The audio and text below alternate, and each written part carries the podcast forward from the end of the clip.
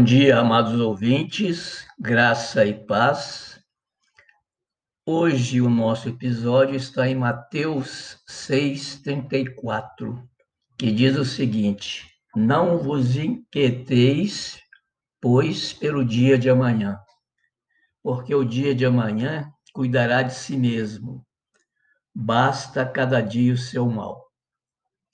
Neste contexto, a palavra inquietação associada ao dia de amanhã, nos remete à palavra preocupação, que quer dizer ocupar-se com antecedência com alguma coisa.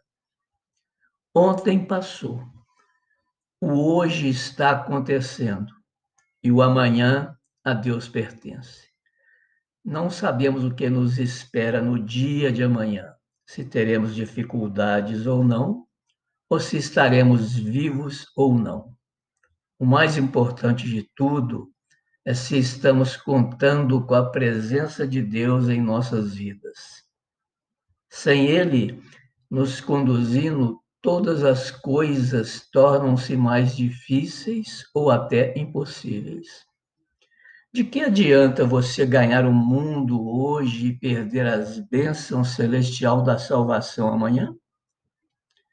Nós cristãos preocupamos e, e procuramos fazer de tudo para estarmos juntos ao nosso Senhor Jesus Cristo na eternidade.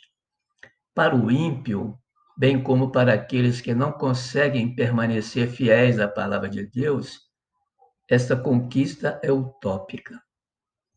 Todos os nossos planos se convergem para a salvação da morte morte eterna conquistada com o pecado adâmico, ou seja, de Adão. E a nossa única salvação é estarmos em Cristo, que já nos reservou lugar junto a Ele na eternidade.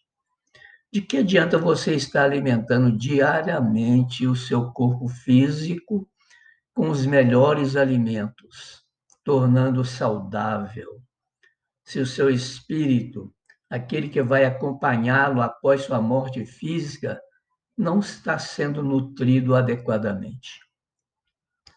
A palavra de Deus é o alimento de que necessitamos para o fortalecimento do nosso espírito.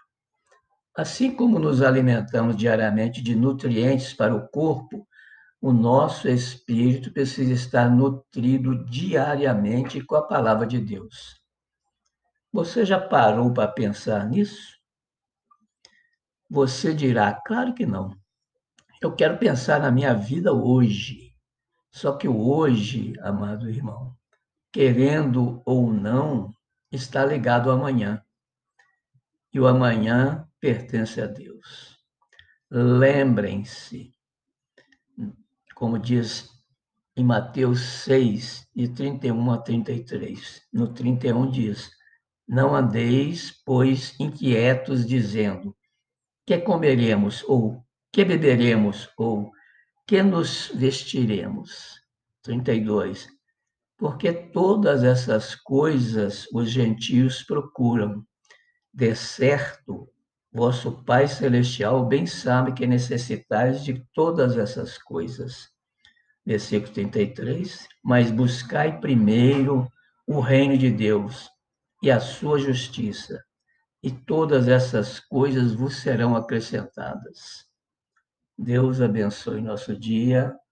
Paz.